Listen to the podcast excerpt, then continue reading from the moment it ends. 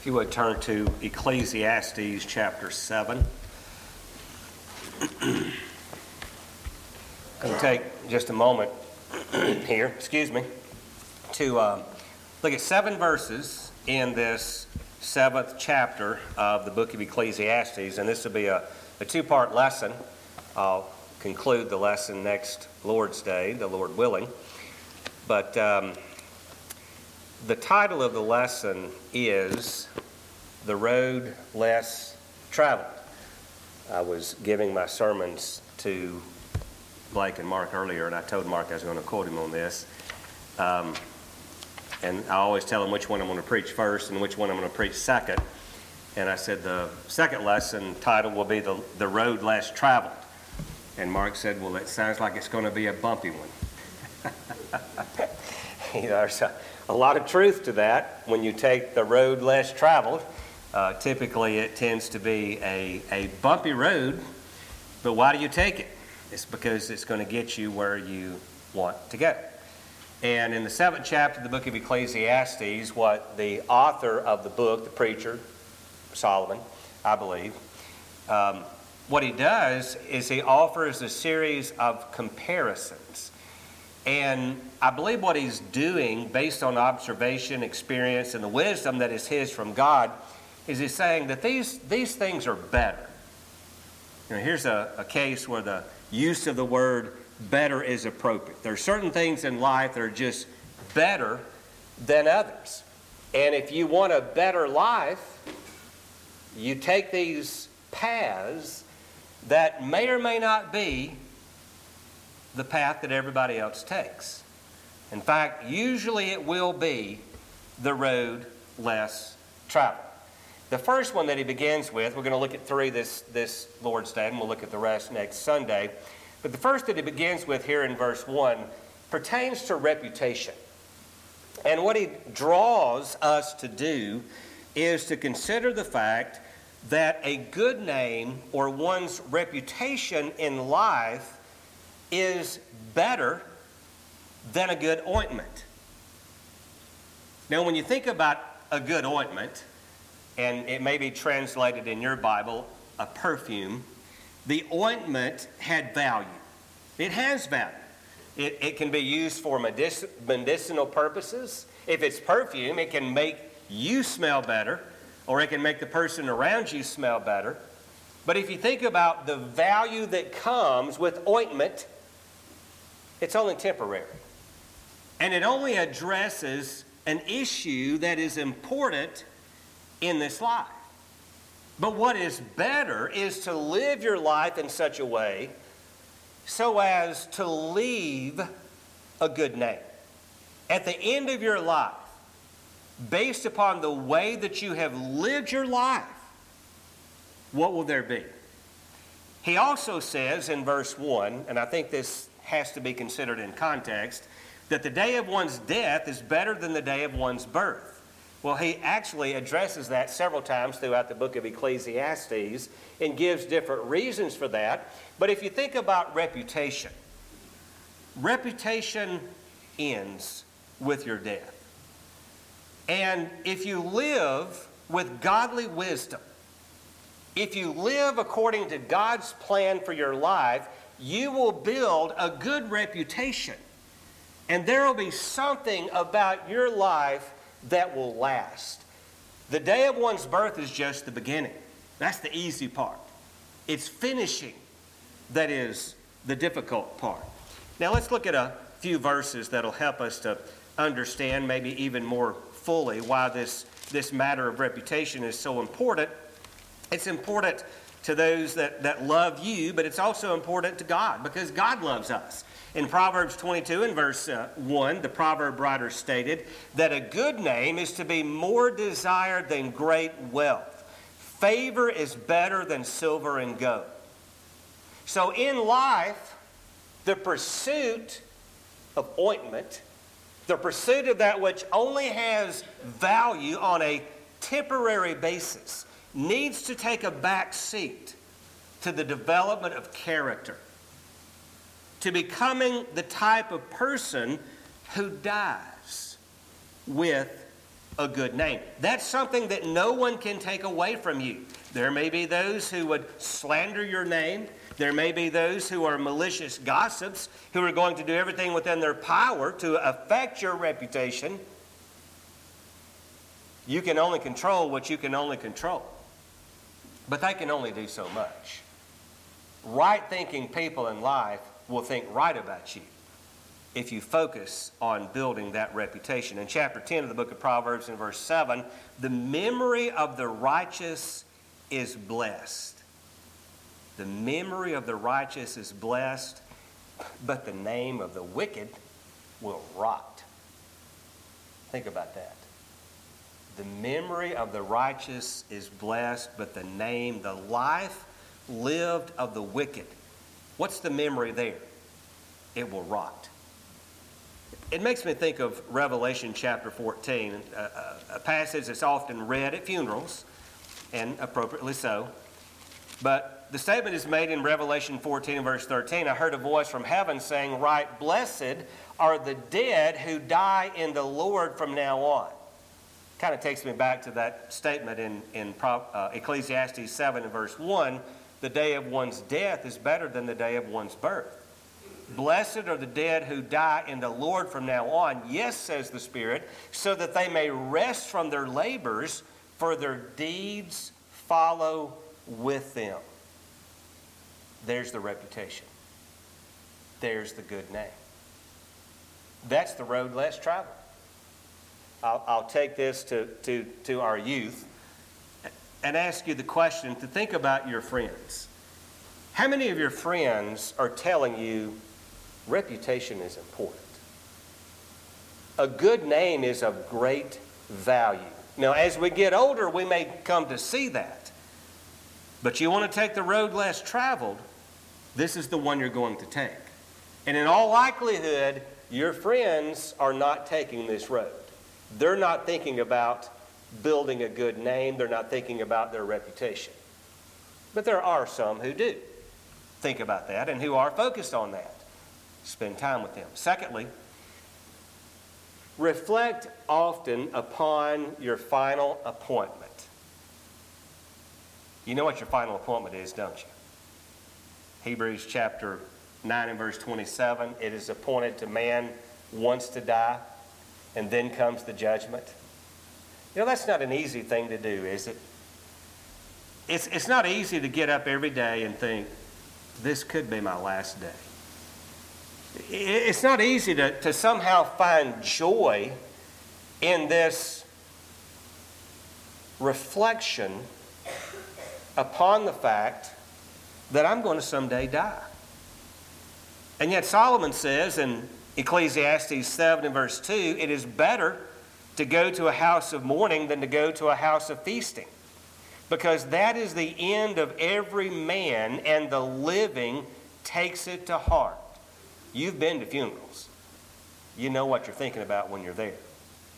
You're not thinking about interest rates. You're not thinking about the stock market. You're not thinking about war that's taking place on the other side of the planet. You're thinking about the fact that someday this is going to be me. You're at a place that maybe it's not the most pleasant, but there's wisdom to be gleaned from your presence there. He writes in verse 3 that sorrow is better than laughter. How so? For when a face is sad, a heart may be happy.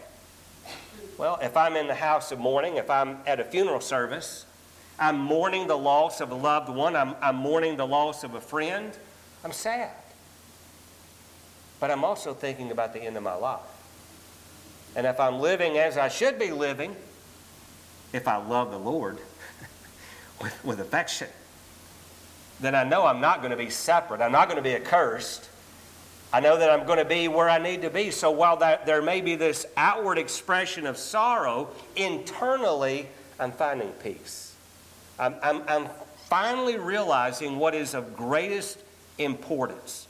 Verse 4 The mind of the wise is in the house of mourning, while the mind of fools is in the house of pleasure. And it's not a matter of physical presence so much, it's just a matter of what we think about. The fool is thinking about the next party. The fool is thinking about the next good time. The fool is thinking about the passing pleasure of sin. The wise man, he's thinking about his final appointment. He's living his life focused upon eternity. The psalmist wrote in Psalm chapter 90 and verse 12, Psalm 90, verse 12, teach us to number our days that we may present to you a heart of wisdom. That means, God, help me realize that my end is coming. I only have a certain number of days. That's a sobering thought, isn't it? If, if God would put a calendar for us, and, and that calendar had everyone's name on a certain date. Go forward years, but everybody here would be on that calendar, and this is the day you're going to die. this is the day you're going to die. Well, we know that day's there, but it would be a, a, a stark realization that I only have a, a limited number of days. Well, guess what? You only have a limited number of days. Without knowing that date, you know that. And to think about that is to take the road less traveled. Most are not thinking about their final appointment. Psalm chapter 39 and verse 4 Lord, make me to know my end and what is the extent of my days. Let me know how transient I am. Is that on your prayer list? Behold, you have made my days as handbreadths, and my lifetime is nothing in your sight. Surely every man at his best is a mere breath. It is appointed to man once to die, and then comes the judgment. Make choices based on that reality. And then the third and final point in this lesson is to listen closely to the wisdom that is given by God. And it's wisdom quite often that comes to you through the voice of others. Ecclesiastes 7 and verse 5 it's better to listen to the rebuke of a wise man than for one to listen to the song of fools. Notice he uses the word rebuke. It's better to listen to the rebuke. That's a chastisement. That is a, you shouldn't be doing this. That is a, you need to change. That is a, you need to pull yourself out of this. He said it's better to listen to that than the Song of Fools. What's, being, what's the Song of Fools? The Song of Fools is the song that's sung in the house of pleasure. What message is being communicated by the Song of Fools? It's take the road that everybody travels. It's stop focusing upon building a good name. It's never think about the fact that you're going to die. I mean, just eat, drink, and be merry. Don't worry about the end of life. It's better to listen to the rebuke of a wise man. Verse 6 For as the crackling of thorn bushes under a pot.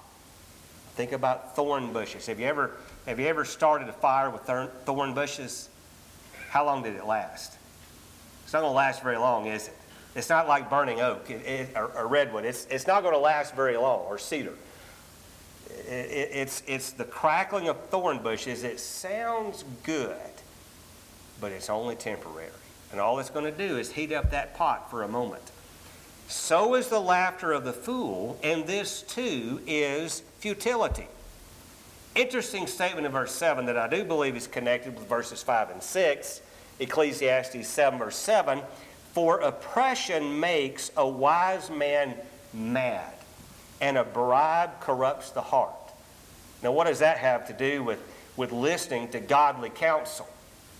Well, even a wise man under oppression, even a wise man under pressure, even a good man in the right set of circumstances can be, become extremely angry and do something he will regret. We've all been there. It was probably on the road, but we've all been there. It's those road rage cases.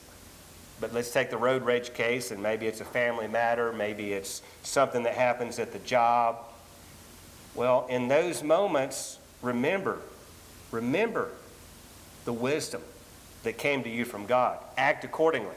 A bribe corrupts the heart. You put enough in front of someone, even a good man, is going to tempt the heart. We often say that money changes people. We've all seen that, haven't we? Even people who normally wouldn't do certain things, if there's enough money put in front of them, they just might. Well, that could be you.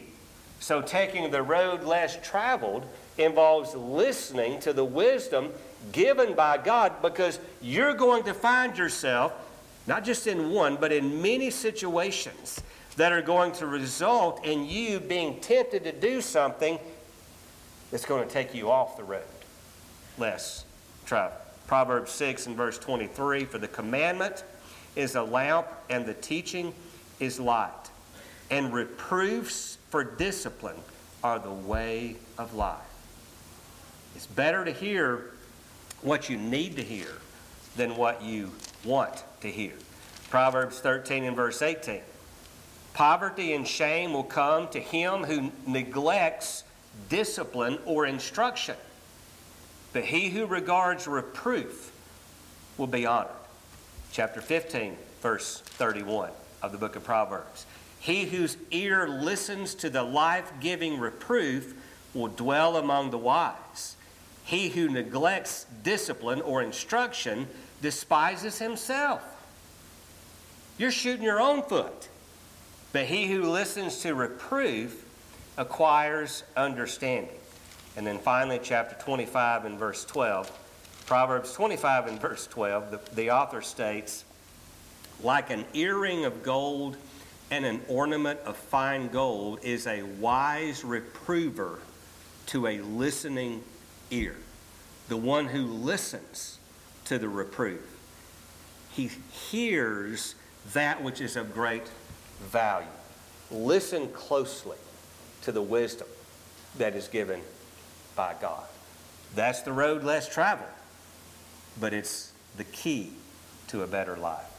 If you're here today and you've never obeyed the gospel, then listen to what God is saying through His Word. He has a better way, and the better way is eternal life. To take the steps necessary to find yourself upon the Lord's return Find yourself faithful. Find yourself in eternity with Jesus. If you believe that Jesus is the Son of God, if you'll confess that faith this morning, repent of your sins, and then be baptized to have those sins washed away, you can leave here a Christian. Please come as we stand and sing.